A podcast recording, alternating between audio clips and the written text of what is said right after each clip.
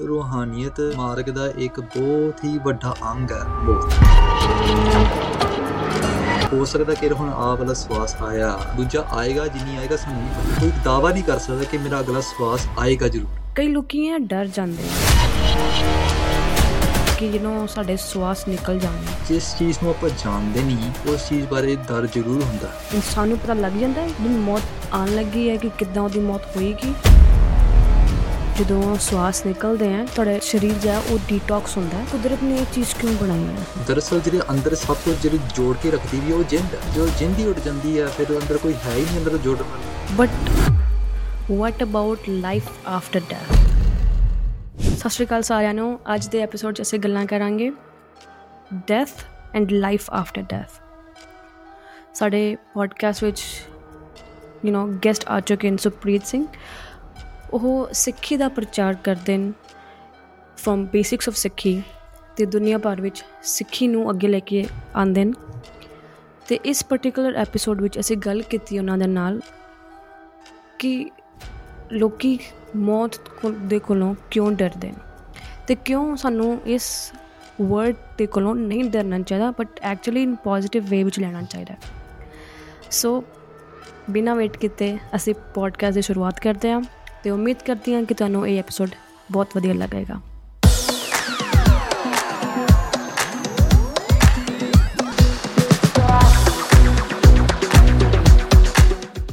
ਸਤਿ ਸ਼੍ਰੀ ਅਕਾਲ ਸੁਪ੍ਰੀਤ ਜੀ।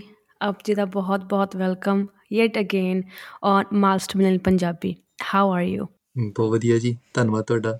ਬਿਲਕੁਲ ਜੀ ਬਿਲਕੁਲ। ਅਸੀਂ ਲਾਸਟ ਟਾਈਮ ਗੱਲ ਕੀਤੀ ਸੀਗੀ ਅ ਯੂ ਨੋ ਕਲਯੁੱਗ ਅਤੇ ਸਤਯੁੱਗ ਦੀ ਗੱਲ ਕੀਤੀ ਸੀਗੀ। ਕਲ ਵੀ ਰੱਬ ਦੇ ਭਾਣੇ ਵਿੱਚ ਰਹਿਣਾ ਚਾਹੀਦਾ, ਰੱਬ ਦੇ ਹੁਕਮ ਦੇ ਵਿੱਚ ਰਹਿਣਾ ਚਾਹੀਦਾ ਅਤੇ ਜਿਹੜਾ ਅਸੀਂ ਅੱਜ ਦਾ ਟੋਪਿਕ 'ਤੇ ਗੱਲ ਕਰਾਂਗੇ, ਉਹ ਬੜਾ ਹੀ ਇੰਟੈਂਸ ਹੈਗਾ। ਅਤੇ before even talking about it ਤੁਸੀਂ ਸੋ, ਇਸ ਗੱਲਾਂ ਇਹਨਾਂ ਗੱਲਾਂ ਬਾਰੇ ਸੋਚਦੇ ਹੋ? ਲਾਈਕ ਡੈਥ ਬਾਰੇ ਯੂ نو ਮੌਤ ਬਾਰੇ?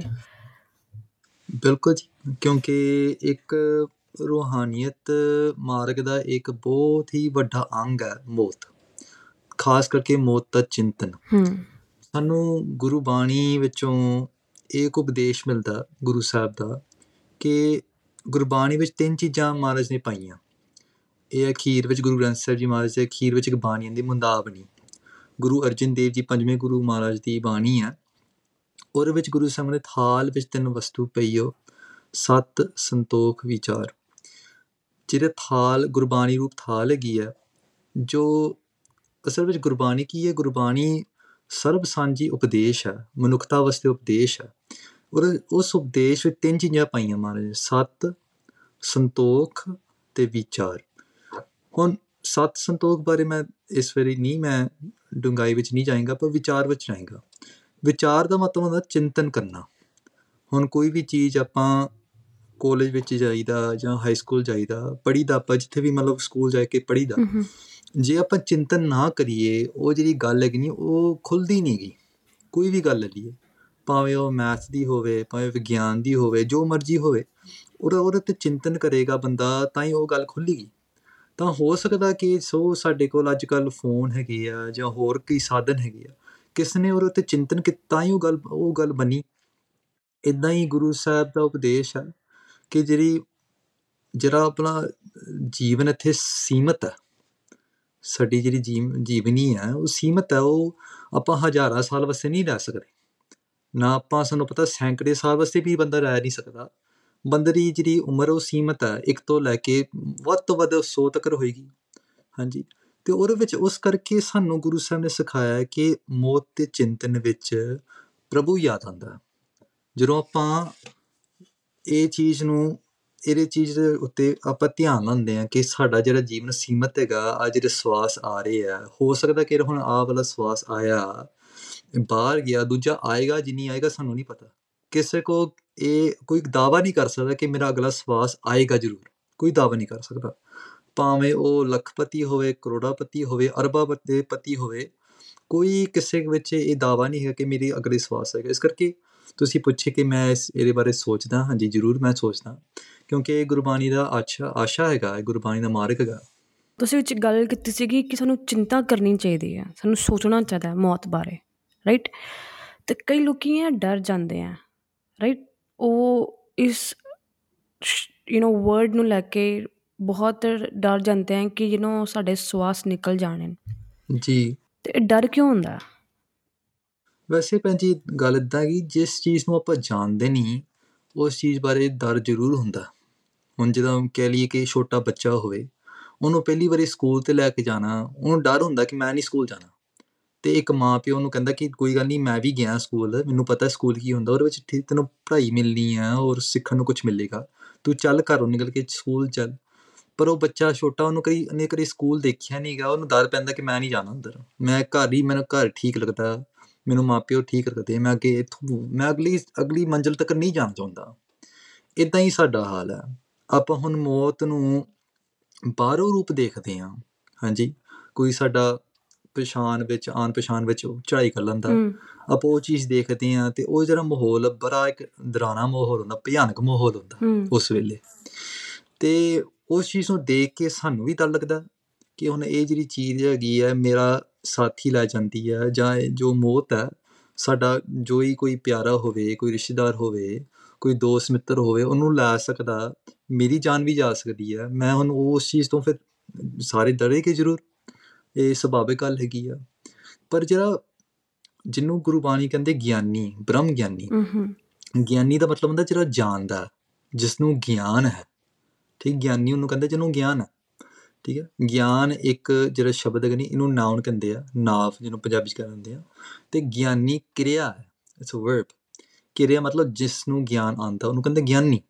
ਹੁਣ ਜਿ- ਜਿਸ ਨੂੰ ਗੁਰੂ ਸਾਹਿਬ ਗਿਆਨੀ ਕਹਿੰਦੇ ਨੇ, ਉਹਨੂੰ ਮੌਤ ਬਾਰੇ ਪਤਾ। ਉਹਨੇ ਮੌਤ ਦੇਖ ਲਈ ਔਰ ਉਹਨੇ ਅੰਦਰ ਹੀ ਚਿੰਤਨ ਕਰ ਲਿਆ। ਕਿ ਮੇਰੇ ਜਿਹੜੇ ਸਵਾਸ ਹੈ, ਮੇਰੇ ਜਿਹੜੇ ਪ੍ਰਾਣ ਪੰਖੇਰੂ ਹੈ ਇਸ ਸਰੀਰ ਵਿੱਚ ਜਦੋਂ ਚਾਲਾ ਪਾਏਗੀ, ਉਹ, ਉਸ ਵੇਲੇ ਕਿਹੜਾ, ਕਿਸ ਤਰ੍ਹਾਂ ਕਿਸ ਤਰੀਕੇ ਦਾ ਦ੍ਰਿਸ਼ ਬਣੇਗਾ?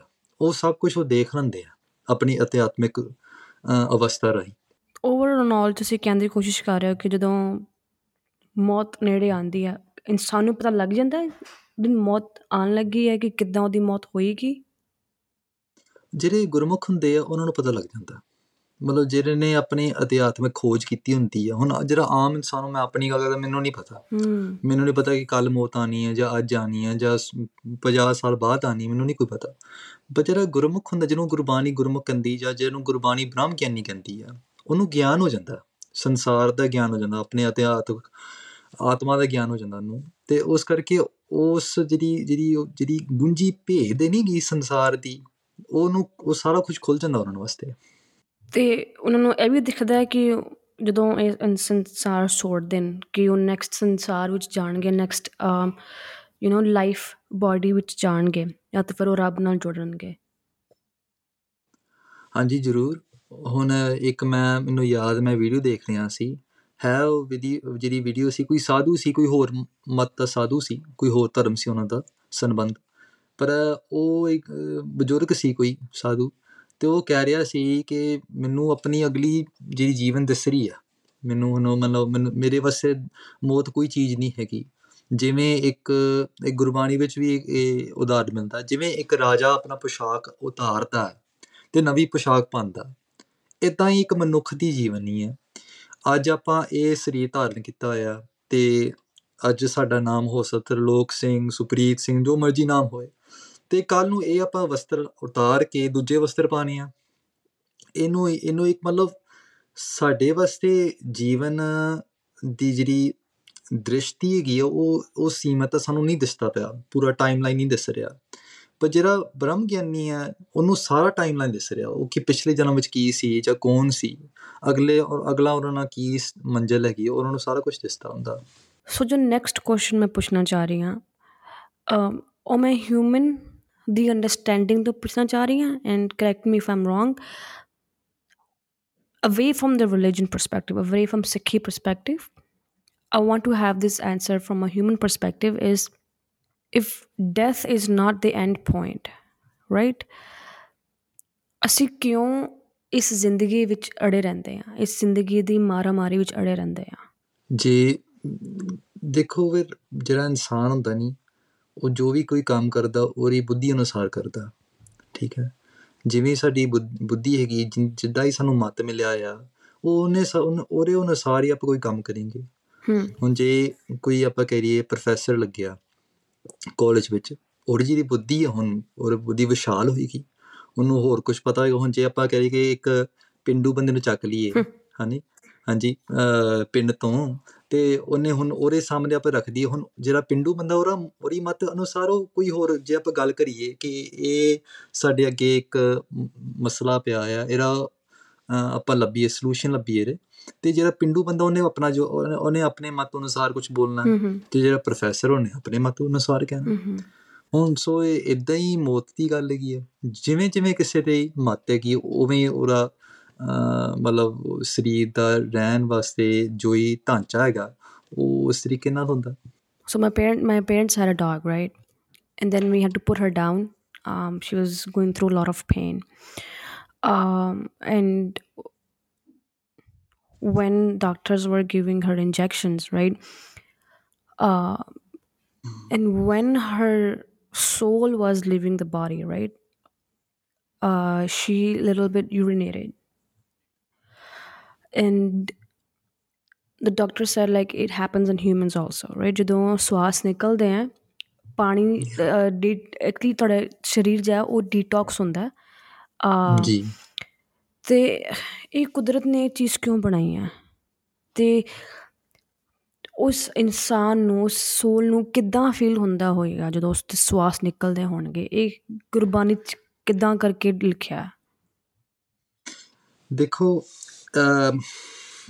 ਜਿਹੜਾ ਅਖੀਲਾ ਮੌਕਾ, ਜਿਹੜਾ ਅਖੀਲਾ ਵਕਤ ਹੁੰਦਾ ਨਹੀਂ ਸ- ਇਨਸਾਨ ਦਾ, ਉਹ ਕੱਲੀ ਗੁਰਬਾਣੀ ਨਹੀਂ ਕਹਿੰਦੀ, ਹੋਰ ਵੀ ਮਤ ਦੇ ਜਿਹੜੇ ਗ੍ਰੰਥ ਹੈਗੇ ਉਹ ਇਹ ਗੱਲ ਕਹਿੰਦੇ ਆ ਕਿ ਜਦੋਂ ਸ- ਸਵਾਸ ਪੰਖੇਰੂ ਉਤਾਰ, ਮਤਲਬ ਛਾਲ ਮਾਰਦਾ ਸਰੀਰ ਤੋਂ, ਉਸ ਵੇਲੇ ਜੀਵ ਨੂੰ ਬਹੁਤ ਜ਼ਿਆਦਾ ਦੁੱਖ ਲੱਗਦਾ, ਕਿਉਂਕਿ ਉਹ ਇੱਕ, ਮਤਲਬ ਸਰੀਰ ਨਾਲ ਇਕਮਿਕ ਹੋਈ ਹੋਈ ਆ, ਜਿਹੜੀ ਅੰਦਰੋਂ ਜਿਹੜੀ ਜਿੰਦ ਹੈਗੀ ਸਾਡੀ ਉਹ ਸਰੀਰ ਨਾਲ ਇਕਮਿਕ ਹੋਈ ਪਈ ਹੋਈ ਆ।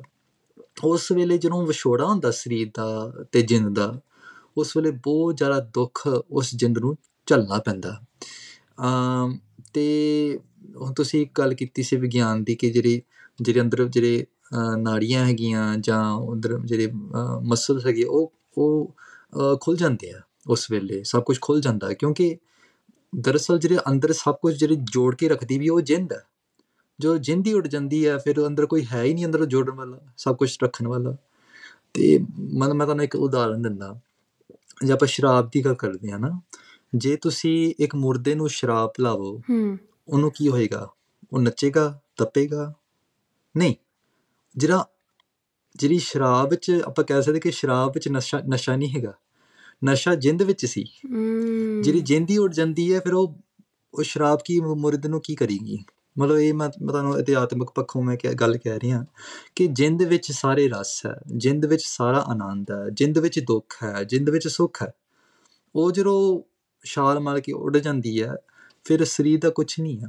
ਪਰ ਉਸ ਵੇਲੇ ਜਦੋਂ ਵਿਛੋੜਾ ਹੁੰਦਾ ਗੁਰਬਾਣੀ ਇਹ ਗੱਲ ਕਹਿੰਦੀ ਕਿ ਉਸ ਵੇਲੇ ਬਹੁਤ ਜ਼ਿਆਦਾ ਦੁੱਖ ਉਸ ਜਿੰਦ ਨੂੰ ਝੱਲਣਾ ਪੈਂਦਾ। ਕਿਉਂ? ਪਰ ਹਾਂ ਕਿਉਂ? ਆਪ ਜੀ ਦਾ ਸਵਾਲ ਹੈ ਕਿਉਂ? ਹਾਂਜੀ। ਹਾਂਜੀ।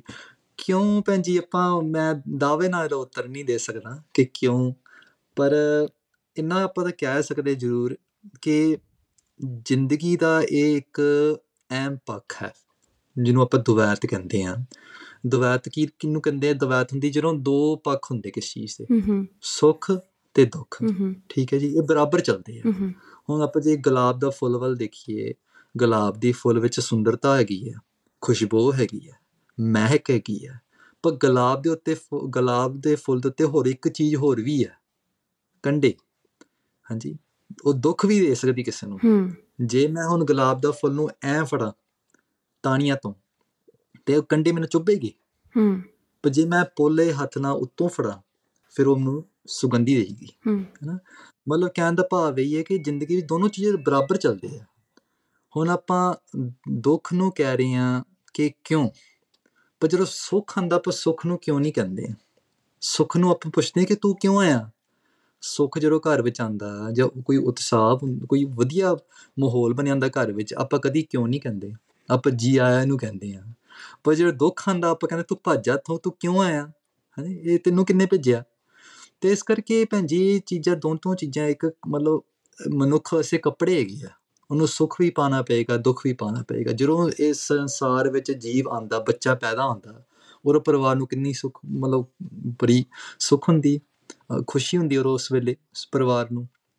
ਪਰ ਜਦੋਂ ਹੀ ਉਹ ਬੱਚਾ ਆਪਣੀ ਮੌਤ ਵੱਲ ਪਹੁੰਚਦਾ ਹੈ, ਫਿਰ ਉਸੇ ਪਰਿਵਾਰ ਨੂੰ ਦੁੱਖ ਵੀ ਹੁੰਦਾ। ਹੈ। ਹਾਂਜੀ। ਸੋ ਇਸ ਕਰਕੇ ਇਹ ਗੁਰਬਾਣੀ ਦਾ ਅਸੂਲ ਵੀ ਹੈ ਤੇ ਜ਼ਿੰਦਗੀ ਦਾ ਅਸੂਲ ਹੈ ਕਿ ਜਿੱਥੇ ਸੁੱਖ ਆਇਆ ਉੱਥੇ ਦੁੱਖ ਵੀ ਆਏਗਾ। ਆਈ ਥਿੰਕ ਗੁਰਬਾਣੀ ਵਿੱਚ ਇਹ ਵੀ ਲਿਖਿਆ ਹੋਇਆ ਹੈ ਕਿ ਜਦੋਂ ਅਸੀਂ ਆਉਂਦੇ ਹਾਂ ਅਸੀਂ ਆਪਣਾ ਸਵਾਸ ਅ, ਲਿਖ ਕੇ ਆਉਂਦੇ ਹਾਂ ਰਾਈਟ ਤੇ ਕਈ ਲੋਕੀ ਯੂ نو ਬਹੁਤ I would say suffering right ਕਿਉਂਕਿ ਜ਼ਿੰਦਗੀ ਇੱਕ ਸਫਰਿੰਗ ਹੈ ਬਹੁਤ ਸਫਰਿੰਗ ਨਾਲ ਜੀ ਕੇ ਸਵਾਸ ਦਿੰਦੇ ਨੇ ਤੇ ਕਈ ਬਹੁਤ ਹੀ ਯੰਗ ਏਜ ਕਈ ਕਈ ਬੱਚੇ ਬੱਚੇ ਹੁੰਦੇ ਨੇ ਯੂ نو ਬਹੁਤ ਯੰਗ ਏਜ ਵਿੱਚ ਸਵਾਸ ਦੇ ਦਿੰਦੇ ਨੇ ਤੇ ਇਦਾਂ ਕਿਉਂ ਹੁੰਦਾ ਦੇਖੋ ਅਹ, ਇਨਸਾਨ ਨੇ ਇਹਦੇ ਬਾਰੇ ਦੋ ਰਾਹ ਦਿੱਤੇ ਹੋਏ ਆ। ਠੀਕ ਹੈ ਵੈਸੇ ਤਾਂ ਸਾਨੂੰ ਜੇ ਮੈਂ ਤੁਹਾਨੂੰ ਗੁਰਬਾਣੀ ਪੱਖੋਂ ਦੱਸਾਂ ਉਹ ਵੱਖਰੀ ਗੱਲ ਹੈ ਪਰ ਜੇ ਵੈਸੇ ਤੁਹਾਨੂੰ ਮੈਂ ਇਨਸਾਨੀਅਤ। ਦੱਸਾਂ ਇਹ ਇਨਸਾਨ ਸੋਚਦਾ ਕਿ ਦੋ ਮਾਰਗ ਹੈਗੇ ਆ ਇਹਦੇ ਇਹਦੇ ਵਾਸਤੇ ਨਾ ਇੱਕ ਤਾਂ ਸੋਚ ਇਹ ਹੈ ਕਿ ਹਰ ਬੰਦਾ ਬਰਾਬਰ ਆਂਦਾ ਠੀਕ ਹੈ ਹਰ ਬੰਦਾ ਜਿਹੜਾ ਬੱਚਾ ਪੈਦਾ ਹੁੰਦਾ ਉਹ ਮਾਸੂਮ ਹੈ ਉਹਦੇ ਵਿੱਚ ਕੋਈ ਦੋਸ਼ ਨਹੀਂਗਾ ਹਰ ਬੰਦਾ ਬਰਾਬਰ ਤੇ ਆਪਣੀ ਆਪਣੀ ਕਮਾਈ ਲੈ ਕੇ ਜਾਂ ਆਪਣਾ ਕੋਈ ਇੱਥੇ ਕਰਮ ਕਰਕੇ ਉਹਨੂੰ ਉਹ- ਫਲ ਭੁਗਤਾ ਪੈਂਦਾ। ਭੁਗਤਣਾ ਪੈਂਦਾ ਦੂਜਾ ਮਾਰਗ ਇਹ ਕਹਿੰਦਾ ਕਿ ਹਰ ਬੰਦੇ ਜਿਹੜੀ ਜਿਹੜੀ ਹਰ ਜਿਹੜਾ ਜੀਵ ਜਿੱਥੇ ਸੰਸਾਰ ਵਿੱਚ ਆਉਂਦਾ ਉਹ ਕੋਈ ਕੋਈ ਨਾ ਕੋਈ ਕਰਮਾਂ ਦਾ ਇੱਕ ਸਲੇਟ ਲੈ ਕੇ ਆ ਰਿਹਾ। ਕੋਈ ਨਾ ਕੋਈ ਕਰਮਾਂ ਦਾ ਕੋਈ ਉਹ ਢਾਂਚਾ ਲੈ ਕੇ ਆ ਰਿਹਾ ਨਾਲ। ਤੇ ਉਹਦੇ ਅਨੁਸਾਰ ਉਹਨੂੰ ਇਸ ਜੀਵਨ ਵਿੱਚ ਸੁੱਖ ਦੁੱਖ ਭੋਗਣੇ ਪੈਂਦੇ ਆ। ਗੁਰਬਾਣੀ ਇਹ ਦੂਜੇ ਮਾਰਗ ਨੂੰ ਜਾਰੀ ਪੈਲ ਦਿੰਦੀ ਆ। ਕਿ ਹਰ ਇਨਸਾਨ ਕੋਈ ਨਾ ਕੋਈ ਕਰਮਾਂ ਦਾ ਢਾਂਚਾ ਨਾਲ ਲੈ ਕੇ ਆਇਆ ਹੋਇਆ ਤੇ ਉਹਦੇ ਅਨੁਸਾਰ ਉਹਨੂੰ ਸੁੱਖ ਦੁੱਖ ਭੋਗਣਾ ਪੈਂਦਾ। ਇਸ ਕਰਕੇ ਆਪਾਂ ਸਾਰੇ ਜਾਣੇ ਬਰਾਬਰ ਨਹੀਂ ਹੈਗੇ। ਮਤਲਬ ਜਦੋਂ ਸਾਡਾ ਜਨਮ ਹੁੰਦਾ ਕਈਆਂ ਕਈਆਂ ਦਾ ਜਨਮ ਬਹੁਤ ਵਧੀਆ ਘਰਾਂ ਵਿੱਚ ਹੁੰਦਾ। ਕਈਆਂ ਦਾ ਜਨਮ ਕਿਤੇ ਕਿਤੇ ਮਾੜੇ ਘਰਾਂ ਵਿੱਚ ਵੀ ਹੋ ਜਾਂਦਾ। ਕਈਆਂ ਨੂੰ ਜਿਹੜੀ ਸੰਸਕਾਰ ਹੈ ਚੰਗੇ ਸੰਸਕਾਰ ਮਿਲਦੇ ਆ ਕਈਆਂ ਨੂੰ ਬੜੇ ਭੈੜੇ ਸੰਸਕਾਰ ਮਿਲਦੇ ਆ। ਹੁਣ ਇਹਦਾ ਜਿਹੜਾ ਉੱਤਰ ਹੈ ਗੁਰਬਾਣੀ ਅਨੁਸਾਰ ਇਹ ਹੋਏਗਾ ਜੇ ਜੋ ਹੀ ਜੋ ਹੀ ਇਸ ਬੰਦੇ ਨੇ ਪਿਛਲੇ ਜਨਮ ਵਿੱਚ ਕੀਤਾ ਸੀ ਉਹ ਇਸ ਜਨਮ ਵਿੱਚ ਉਹਨੂੰ ਭੁਗਤਣਾ ਪੈਂਦਾ। ਸੋ ਡਸ that ਮੀਨ ਜੇ ਤੁਹਾਡੀ ਜਲਦੀ ਮੌਤ ਹੁੰਦੀ that ਮੀਨਸ ਤੁਹਾਡੀ ਜ਼ਿੰਦਗੀ ਵਿੱਚ ਸਫਰਿੰਗ ਕੱਟ ਲਿਖੀ ਹੋਈ ਹੈ? ਦੇਖੋ ਜੀ ਅੰਗਰੇਜ਼ੀ ਵਿੱਚ ਇੱਕ ਇੱਕ ਇੱਕ ਮਿਸਾਲ ਹੈ ਕਿ the glass is half empty or half full ਦੇਖਣ ਦੇ ਨਜ਼ਰ ਨਜ਼ਰੀਆ ਵਿੱਚ ਮਤਲਬ ਦੇਖਣ ਵਾਲੀ ਅੱਖ ਵਿੱਚ ਇਹ ਗੱਲ ਹੈਗੀ ਹੂੰ। ਇਹ ਹੁਣ ਦੇਖੋ ਮੇਰੇ ਅੱਗੇ ਇੱਕ ਕੋਲਾ ਪਿਆ ਹੈ ਜਾਂ ਇੱਕ ਗਲਾਸ ਪਾਣੀ ਨਾਲ ਭਰੀ ਹੋਈ ਹੈ ਨਾ। ਅੱਧੀ ਭਰੀ ਹੋਈ ਹੂੰ। ਹੁਣ ਕੋਈ ਕਹੇਗਾ ਕਿ ਇਹ ਜਿਹੜਾ ਕੱਪ ਹੈ ਜਾਂ ਜਿਹੜੀ ਗਲਾਸ ਹੈ ਇਹ ਅੱਧੀ ਖਾਲੀ ਹੈ। ਕੋਈ ਕਹੇਗਾ ਕਿ ਅੱਧੀ ਭਰੀ ਹੋਈ ਹੈ। ਮਤਲਬ ਇਹਦੇ ਮਤਲਬ ਇਹ ਹੈ ਕਿ ਹਰ ਬੰਦੇ ਦੀ ਇਹਦੇ ਉੱਤੇ ਸੋਚ ਵੱਖਰੀ ਹੋਏਗੀ। ਜਿੱਦਾਂ ਕਿਸੇ ਦੀ ਅੱਖ ਹੈ ਉਹਨੂੰ ਉਦਾਂ ਹੀ ਦਿਸ ਰਿਹਾ। ਹੁਣ ਆਪ ਜੀ ਦਾ ਸਵਾਲ ਇਹ ਸੀ ਕਿ ਜੇ ਹੁਣ ਕੋਈ ਛੇਤੀ ਚੱਲ ਜਾਂਦਾ ਉਹਦਾ ਮਤਲਬ ਇਹ ਕਿ ਉਹਦੇ ਉਹਦੇ ਜੀਵਨ ਵਿੱਚ ਘੱਟ ਦੁੱਖ ਮਿਲਿਆ। ਹੁਣ ਤਾਂ ਕੋਈ ਕੋਈ ਹੋਰ ਦੇਖਣ ਵਾਲਾ ਕਹੇਗਾ ਕਿ ਇਹ ਬੱਚਾ ਛੇਤੀ ਚੱਲ ਗਿਆ ਇਹਦਾ ਮਤਲਬ ਹੈ ਇਹਨੂੰ ਪ੍ਰਮਾਤਮਾ ਨੇ ਪਸੰਦ ਨਹੀਂ ਕੀਤਾ ਇਹਨੂੰ ਪੂਰੀ ਜੀਵਨ ਨਹੀਂ ਮਿਲੀ। ਪਰ ਹੋਰ ਕੋਈ ਬੰਦਾ ਇਹ ਕਹੇਗਾ ਕਿ ਹਾਂ ਵਧੀਆ ਹੋ ਗਿਆ ਛੇਤੀ ਚੱਲ ਗਿਆ ਕਿ ਇਹਨੇ ਸੰਸਾਰ ਦੇ ਦੁੱਖ ਨਹੀਂ ਝੱਲਣੇ ਪਏ। ਹੂੰ।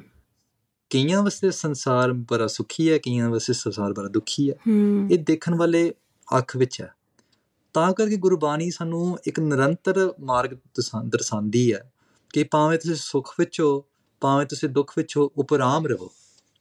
ਉਪਰਾਮ ਦਾ ਅਰਥ ਇਹ ਹੈ ਕਿ ਟੂ ਬੀ ਡੀ ਅਟੈਚਡ ਮੈਂ ਅੰਗਰੇਜ਼ੀ 'ਚ ਮੈਂ ਸ਼ਬਦ ਬੋਲਣਾ ਉਪਰਾਮ ਦਾ ਅਰਥ ਇਹ ਹੈ ਕਿ ਉਦਾਸ ਰਹਿਣਾ। ਉਦਾਸ ਮਤਲਬ ਇਹ ਨਹੀਂ ਕਿ ਡਿਪਰੈਸ਼ਨ ਵਿੱਚ ਚਲ ਜਾਣਾ। ਉਦਾਸ ਮਤਲਬ ਇਹ ਹੂੰ। ਇਹ ਮੈਂ ਤੁਹਾਨੂੰ ਇਹ ਸ਼ਬਦ ਦਾ ਮੈਂ ਅ, ਪਦ ਸਿੱਧੀ ਕਰਦਾ। ਉਦਾਸ ਦਾ ਅਰਥ ਹੈ ਉੱਡ ਆਸ ਉੱਚੇ ਹੋ ਕੇ ਆਸਨ ਆਉਣਾ। ਇਹਦਾ ਮਤਲਬ ਇਹ ਹੈ ਕਿ ਮਤਲਬ ਮੰਨ ਲਓ ਕਿ ਆਪਾਂ ਉੱਚੇ ਹੋ ਕੇ ਆਸਨ ਆਉਂਦੇ ਆ ਤੁਹਾਨੂੰ ਸਾਨੂੰ ਥੱਲੋਂ ਸੰਸਾਰ ਸਾਰਾ ਦਿਸੇਗਾ। ਸੰਸਾਰ ਵਿੱਚ ਖੁਸ਼ੀਆਂ ਵੀ ਹੋ ਰਹੀਆਂ ਗਮੀਆਂ ਵੀ ਹੋ ਰਹੀਆਂ ਕਾਫੀ ਕੁਝ ਹੋ ਰਿਹਾ ਸੰਸਾਰ ਵਿੱਚ। ਪਰ ਜਦੋਂ ਤੁਸੀਂ ਉੱਤੇ ਬੈਠ ਕੇ ਦੇਖੀਗੇ ਸਾਰਾ ਕੁਝ ਫਿਰ ਤੁਸੀਂ ਅਨਅਫੈਕਟਡ ਹੋ. ਇਦਾਂ ਹੀ ਆਪਾਂ ਜੀਵਨ ਵਿੱਚ ਜੇ ਆਪਾਂ ਜੀਂਦੇ ਆ ਤੇ ਦੁੱਖ ਆਏਗਾ ਨੋ ਪ੍ਰੋਬਲਮ ਆਉਣ ਦੋ ਜੇ ਸੁੱਖ ਆਏਗਾ ਨੋ ਪ੍ਰੋਬਲਮ ਉਹਨੂੰ ਵੀ। ਹੂੰ। ਮਤਲਬ ਉਹਦੇ ਵਿੱਚ ਸੰਭ ਰਹਿਣਾ ਬਰਾਬਰ ਰਹਿਣਾ ਇਹ ਇੱਕ ਇੱਕ ਵੱਡੀ ਅਵਸਥਾ ਸਾਰਿਆਂ ਦੀ ਗੱਲ ਸਾਰਿਆਂ ਮੈਂ ਗੱਲ ਨਹੀਂ ਕਰਦਾ ਪਿਆ ਨਾ ਮੈਂ ਆਪਣੀ ਗੱਲ ਕਰਦਾ ਪਿਆ। ਮੈਂ ਵੈਸੇ ਜੋ ਗੁਰਸਿੱਖਾਂ ਦੀ ਅਵਸਥਾ ਹੁੰਦੀ ਉਹਦੀ ਮੈਂ ਆਪ ਜੀ ਨਾਲ ਮੈਂ ਸਾਂਝ ਕਰਨੀ ਆ। Can ask you a personal question ਹਾਂਜੀ। ਤੁਸੀਂ ਕਦੀ ਆਪਣੇ ਆਖਰੀ ਟਾਈਮ ਬਾਰੇ ਸੋਚਿਆ ਕਿ ਤੁਸੀਂ ਕਿੱਦਾਂ ਚਾਹੋਗੇ ਆਪਣੇ ਆਖਰੀ ਟਾਈਮ ਤੇ ਕਿੱਦਾਂ ਕੀ ਹੋਵੇ like do you want to have like a lot of gathering uh you know people like you know for your last rites to remember you for the good that you have done for the world ਮੈਂ ਜੀ ਵੈਸੇ ਤਾਂ ਮੈਂ ਕਾਫੀ ਸੋਚਦਾ ਰਹਿੰਦਾ ਕਿ ਮੇਰਾ ਆਖਰੀ ਵਕਤ ਕਦੋਂ ਆਏਗਾ ਕਿੱਥੇ ਆਏਗਾ ਮਤਲਬ ਜਦੋਂ ਆਪਾਂ ਸਵੇਰੇ ਉੱਠੀਦਾ ਇਹ ਇਦਾਂ ਥੋੜਾ ਜਿਹਾ ਸੋਚ ਕੇ ਚੱਲੀਦਾ ਕਿ ਸ਼ਾਇਦ ਇਹ ਆਖਰੀ ਦਿਨ ਆ ਸਾਡਾ hmm ਤੇ ਉਸ ਤਰੀਕੇ ਨਾਲ ਫਿਰ ਜੀਵਨ ਦਾ, ਮਤਲਬ ਜੀਵਨ ਦਾ ਹਰ ਇੱਕ ਰੰਗ ਉਹਦੇ ਵਿੱਚ ਇੱਕ ਆਨੰਦ ਮਿਲਦਾ ਹੈ, ਉਹਦੇ ਵਿੱਚ ਇੱਕ ਮਹਿਕ ਮਿਲਦੀ ਆ। ਤੇ ਬਾਕੀ ਜਿਵੇਂ ਆਪਾਂ ਮਤਲਬ ਆਖਰੀ ਜਿਹੜਾ ਮੁੱਖ, ਮੌਕਾ ਹੁੰਦਾ ਉਹ ਕਿਸ ਨੂੰ ਨਹੀਂ ਪਤਾ। ਤੇ ਮੇਰੀ ਕੋਈ ਇੱਛਾ ਨਹੀਂ ਹੈਗੀ ਕਿ ਉਸ ਵੇਲੇ ਕਿਵੇਂ ਹੋਣਾ ਚਾਹੀਦਾ। ਅਹ ਹਾਂ, ਜੇ ਕੋਈ ਇੱਛਾ ਹੋਵੇ, ਇਹੀ ਹੈ ਕਿ ਗੁਰੂ ਦਰਬਾਰ ਵਿੱਚ, ਅਹ ਪ੍ਰਾਣ ਉੱਡ ਜਾਣ ਉੱਡ ਜਾਣ। ਤੇ ਔਰ ਤੋਂ ਉਹ ਚੰਗੀ ਗੱਲ ਨਹੀਂ ਹੋ ਸਕਦੀ ਕਿ ਜੇ ਆਪਾਂ ਗੁਰੂ ਸਾਹਿਬ ਦੇ ਚਰਨਾਂ ਵਿੱਚ ਹੀ ਮਤਲਬ ਆਪਣਾ ਸਰੀਰ ਤਿਆਗ ਦਈਏ, ਉਹ ਇੱਕ ਗੁਰਸਿੱਖ ਵਾਸਤੇ ਇੱਕ ਸਭ ਤੋਂ ਵੱਡੀ ਗੱਲ ਹੈ absolutely absolutely. um ਅਸੀਂ ਅਸੀਂ ਹੁਣ ਤੱਕ, you know, ਮੌਤ ਦੀ ਗੱਲ ਕੀਤੀ ਹੈ ਕਿ ਮੌਤ ਦਾ ਮਤਲਬ ਕੀ ਆ? ਉਸ ਪ੍ਰੋਸੈਸ ਨੂੰ ਕਿੱਦਾਂ ਸਾਨੂੰ ਸਮਝਣਾ ਚਾਹੀਦਾ? But what about life after death death ਤੋਂ ਬਾਅਦ ਸਵਾਸ ਕਿੱਥੇ ਜਾਂਦੇ ਨੇ? ਸਵਾਸਾਂ ਸਵਾਸਾਂ ਨਾਲ ਕੀ ਹੁੰਦਾ? ਉਸ ਦੇ ਬਾਰੇ ਕੁਝ ਸਾਂਝਾ ਕਰ ਦਿਓ। ਹਾਂਜੀ, ਜ਼ਰੂਰ। ਇੱਕ ਸੁਖਮਨੀ ਸਾਹਿਬ ਵਿੱਚ ਅਸਤਪਦੀ ਹੈ, ਗੁਰੂ ਅਰਜਨ ਦੇਵ ਜੀ ਮਹਾਰਾਜ ਦੀ, ਜਿਹਦੇ ਵਿੱਚ ਉਹ ਅਖੀਰਲੀ ਜਿਹੜੀ ਮਾਰਗ ਹੈ ਉਹਦੇ ਬਾਰੇ ਚਾਨਣ ਪਾਉਂਦੇ ਆ। ਠੀਕ ਹੈ। ਤੇ ਉਹ ਕਹਿੰਦੇ ਆ ਜਹ ਮਾਰਗ ਕੇ ਗਨੇ ਜਾਹੇ ਨਾ ਕੋਸਾ। ਜਿਸ ਮਾਰਗ ਦਾ ਕੋਈ ਜਿਸ ਮਾਰਗ ਦੀ ਜਿਹੜੀ ਵਾਟ ਦੀ ਕੋਈ ਗਿਣਤੀ ਮਿੰਤੀ ਨਹੀਂ ਹੋ ਸਕਦੀ। ਉਹ ਕਿੰਨੀ ਲੰਬੀ ਹੈ ਕਿੰਨੀ ਛੋਟੀ ਹੈ ਹਰ ਕਾ ਨਾਮ ਊਹਾ ਸੰਗ ਤੋਸਾ। ਉੱਥੇ ਉਸ ਵੇਲੇ ਜਦੋਂ ਆਪਾਂ ਸਰੀਰ ਨੂੰ ਤਿਆਗਦੇ ਹਾਂ ਸਰੀਰ ਇੱਥੇ ਰਹਿ ਜਾਂਦਾ। ਤੇ ਜਿਹੜੀ ਅੰਦਰੋਂ ਪ੍ਰਾਨ ਪਖੇਰੂ ਹੈ ਇਹ ਇਹ ਅੱਗੇ ਉਹਦਾ ਮਾਰਗ ਗੁਰੂ ਸਾਹਿਬ ਉਹਦੇ ਬਾਰੇ ਚਾਨਣ ਪਾ ਰਿਹਾ। ਕਿ ਉਹ ਉਹ ਕਿੱਥੇ ਜਾਂਦੀ ਹੈ ਤੇ ਉਸ ਵੇਲੇ ਜਿੰਨ ਦਾ ਜਿਹੜਾ ਮਾਰਗ ਹੈਗਾ ਨਹੀਂ ਵੱਖ- ਵੱਖਰੇ ਵੱਖਰੇ ਗ੍ਰੰਥਕਾਰਾਂ ਨੇ ਵੱਖਰੀ ਵੱਖਰੀ ਚੀਜ਼ਾਂ ਲਿਖੀਆਂ ਹੋਈਆਂ। ਪਰ ਜੇ ਤੁਸੀਂ ਖਾਸ ਇਹਦੇ ਬਾਰੇ ਪੜ੍ਹਨਾ ਚਾਹੁੰਦੇ ਹੋ ਇੱਕ ਹਿੰਦੁਸਤਾਨ ਦਾ ਪੁਰਾਣ ਹੈ ਗੁਰੜ ਪੁਰਾਣ। ਉਹਦੇ ਵਿੱਚ ਇਹਦੇ ਉੱਤੇ ਕਾਫੀ ਕੁਝ ਲਿਖਿਆ ਹੋਇਆ। ਉਹ ਕੀ ਲਿਖਦੇ ਆ ਕਿ ਜਦੋਂ ਸਰੀਰ ਕੋਈ ਤਿਆਗਦਾ ਉਸ ਵੇਲੇ ਇੱਕ ਨਵਾਂ ਸਰੀਰ ਜਿੰਦ ਨੂੰ ਮਿਲਦੀ ਆ। ਉਹ ਇਸ ਸਰੀਰ ਵਰਗੀ ਨਹੀਂ ਆ। ਪਰ ਉਹਨੂੰ ਇੱਕ ਹੋਰ ਤਰ੍ਹਾਂ ਦਾ ਸਰੀਰ ਮਿਲਦਾ ਕਿਉਂਕਿ ਜਿਹੜੀ ਆਤਮਾ ਹੈਗੀ ਆ ਆਤਮਾ ਦਾ ਕੋਈ ਰੂਪ ਨਹੀਂ ਆ ਕੋਈ ਰੰਗ ਨਹੀਂ ਆ। ਹਾਂਜੀ? ਇਹ ਮਤਲਬ ਇਹ ਅਧਿਆਤਮਕ ਮਾਰਗ ਦੇ ਜਾਂ ਅਧਿਆਤਮਿਕ ਦੀ ਫਿਲਾਸਫੀ ਆ। ਕਿ ਜਿਹੜੀ ਜਿਹੜੀ ਜਿੰਦ ਹੈ ਅਸਲ ਜਿਹੜੀ ਆਤਮਾ ਹੈ ਉਹਨੂੰ ਉਹਨੂੰ ਕੋਈ ਹੱਥ ਨਹੀਂ ਲਾ ਸਕਦਾ ਉਹਨੂੰ ਕੋਈ ਛੂ ਨਹੀਂ ਸਕਦਾ ਉਹਨੂੰ ਕੋਈ ਦਰਦ ਨਹੀਂ ਦੇ ਸਕਦਾ। ਪਰ ਜਿਹੜੀ ਆਤਮਾ ਇੱਕ ਹੋਰ ਸਰੀਰ ਵਿੱਚ ਬੈਠੀ ਹੁੰਦੀ ਆ ਤੇ ਉਹਨੂੰ ਮੈਂ ਜਿੰਦ ਕਹਿ ਰਿਹਾ। ਸੋ ਜਿਹੜੀ ਜਿੰਦ ਹੈਗੀ ਆ, ਉਹਦੇ ਵਿੱਚ ਇੱਕ ਸਰੀਰ ਹੁੰਦੀ ਆ ਤੇ ਉਹ- ਉਹਨੂੰ ਦੁੱਖ ਸੁੱਖ ਜ਼ਰੂਰ ਲੱਗਦਾ ਉਸ ਉਸ ਸਰੀਰ ਨੂੰ। ਤੇ ਗ੍ਰੰਥਕਾਰਾਂ ਨੇ ਕਿਹਾ ਕਿ ਕਰਮਾਂ ਅਨੁਸਾਰ ਉਸ ਜਿੰਦ ਨੂੰ ਵੱਖਰੇ ਵੱਖਰੇ ਮਾਰਗ ਮਿਲਦੇ ਆ। ਸੋ ਕਰਮ ਦੇ ਅਨੁਸਾਰ, ਜੇ ਕਹਿ ਲਓ ਕਿਸੇ ਨੇ ਬਹੁਤ ਚੰਗੇ ਕਰਮ ਕੀਤੇ ਹੁੰਦੇ ਆ, ਉਹਦਾ ਜਿਹੜਾ ਰਸਤਾ ਅੱਗੇ ਜਾਣ ਦੀ, ਪਰਮਾਤਮਾ ਦੇ ਦਰਬਾਰ ਤੇ ਜਾਣ ਲਈ ਜਾਂ ਧਰਮਰਾਜ ਦੀ ਕਚਹਿਰੀ ਤੱਕ ਜਾਣ ਲਈ, ਜੋ ਆਪਾਂ ਕਹਿ ਲਈਏ, ਕੋਈ ਅੱਗੇ ਅੱਗੇ ਜਾ ਕੇ ਕੋਈ ਨਾ ਕੋਈ ਇੱਕ ਅਸਥਾਨ ਹੈ ਜਿੱਥੇ ਜਿੰਦ ਨੂੰ ਕੋਈ ਜਵਾਬ ਦੇਣਾ ਪਏਗਾ। ਆਪਣੇ ਕਰਮਾਂ ਦੇ ਉ- ਮਤਲਬ ਕੋਈ ਜੋ ਹੀ ਉਹਨੇ ਕੀ- ਇਸ ਦੁਨੀਆ ਵਿੱਚ ਕੀਤੇ ਆ, ਉਹਦਾ ਉਹਦਾ ਉੱਤਰ ਦੇਣਾ ਪਏਗਾ ਉਸ ਕਚਹਿਰੀ ਵਿੱਚ ਆ ਕੇ, ਹਨਾ। ਤੇ ਉੱਥੇ ਜਾ ਉੱਥੇ ਪਹੁੰਚਣ ਵਾਸਤੇ ਵੱਖਰੇ ਵੱਖਰੇ ਮਾਰਗ ਹੁੰਦੇ ਆ ਕਰਮਾਂ ਅਨੁਸਾਰ ਜੇ ਉਹਨੇ ਚੰਗੇ ਕਰਮ ਕੀਤੇ ਹੁੰਦੇ ਆ, ਉਹਦਾ ਜਿਹੜਾ ਰਸਤਾ ਉਸ ਕਚਹਿਰੀ ਤੱਕ, ਛੋਟਾ ਰਸਤਾ ਹੈ ਹਾਂਜੀ, ਸੁਖੈਨ ਰਸਤਾ ਜੇ ਉਹਨੇ ਬੜੇ ਭੈੜੇ ਕਰਮ ਕੀਤੇ ਹੁੰਦੇ ਆ, ਉਹਨੂੰ ਕਈ ਸਾਲ ਲੱਗ ਜਾਣੇ ਉਸ ਉਸ ਕਚਹਿਰੀ ਤੱਕ ਪਹੁੰਚਣ ਲਈ। ਇਦਾਂ ਉਹ ਉਸ ਗ੍ਰੰਥ ਵਿੱਚ ਲਿਖਿਆ ਹੋਇਆ। ਮੈਂ ਇੱਕ ਇੱਕ ਮਿੰਟ ਵਾਸਤੇ ਤੁਹਾਨੂੰ ਸਾਖੀ ਵੀ ਸੁਣਾਉਣਾ ਚਾਹੁੰਦਾ। ਅ ਗੁਰੂ ਸਾਹਿਬ ਦੇ ਦਰਬਾਰ ਵਿੱਚ ਇੱਕ ਪੰਡਿਤ ਜੀ ਨੂੰ ਬੁਲਾਇਆ ਸੀ ਇੱਕ ਵਾਰੀ ਕਥਾ ਕਰਨ ਲਈ। ਕਿਉਂ? ਗੁਰੂ ਸਾਹਿਬ ਜੀ ਅ ਮਤਲਬ ਸਾਰਿਆਂ ਦੇ ਸਾਂਝੇ ਰੱਬਰ ਹੈਗੇ ਆ, ਸਾਰਿਆਂ ਦੇ ਗੁਰੂ ਆ, ਜਗਤ ਗੁਰੂ ਹੈਗੇ ਆ ਨਾ। ਸੋ ਉਸ ਕਰਕੇ ਇੱਕ ਪੰ- ਪੰਡਿਤ ਜੀ ਸੀ, ਉਹਨਾਂ ਨੂੰ ਕੋਈ ਕੰਮ ਨਹੀਂ ਮਿਲਦਾ ਵੈਸੇ ਜਾਂ ਜੋ, ਜਿਵੇਂ ਕੋਈ ਹਾਲਾਤ ਬਣੇ, ਉਹਨਾਂ ਨੂੰ ਕਥਾ ਕਰਨ ਦਾ ਇੱਕ ਮੌਕਾ ਮਿਲਿਆ ਸੀ। ਉਹਨਾਂ ਨੇ ਇਸ ਗਰੂ ਪੁਰਾਣ ਤੋਂ ਕਥਾ ਕੀਤੀ, ਜਿਸ ਜਿਸ ਪੁਰਾਣ ਦੀ ਮੈਂ ਤੁਹਾਨੂੰ ਗੱਲ ਕਰ, ਦੱਸ ਰਿਹਾ। ਤੇ ਉਹਨਾਂ ਨੇ ਇਹ ਗੱਲ ਕਹੀ ਕਿ ਜਿੰਦ ਨੂੰ 3 ਸਾਲ ਲੱਗਦੇ ਆ ਉਸ ਧਰਮਰਾਜ ਦੇ ਕਚਹਿਰੀ ਤੱਕ ਪਹੁੰਚਣ ਲਈ। ਉੱਥੋਂ ਸੰਗਤ ਵਿੱਚੋਂ ਕਈ ਕਈ ਸਿੰਘ ਉੱਠੇ। ਇੱਕ ਸਿੰਘ ਕਹਿੰਦਾ ਕਿ ਇਹ ਗੱਲ ਗਲਤ ਹੈਗੀ ਆ, ਮੈਂ ਤਾਂ 2 ਮਹੀਨੇ ਚ ਪਹੁੰਚ ਜਾਂਦਾ ਉੱਥੇ। ਇੱਕ ਦੂਜਾ ਸਿੰਘ ਉੱਠਿਆ ਕਹਿੰਦਾ ਇਹ ਵੀ ਨਹੀਂ ਹੋ ਸਕਦਾ ਮੈਂ ਤਾਂ 1 ਮਹੀਨੇ ਚ ਪਹੁੰਚ ਜਾਂਦਾ। ਇੱਕ ਤੀਜਾ ਉੱਠਿਆ ਕਹਿੰਦਾ ਮੈਂ ਤਾਂ ਇੱਕ ਦਿਨ ਚ ਪਹੁੰਚ ਜਾਂਦਾ।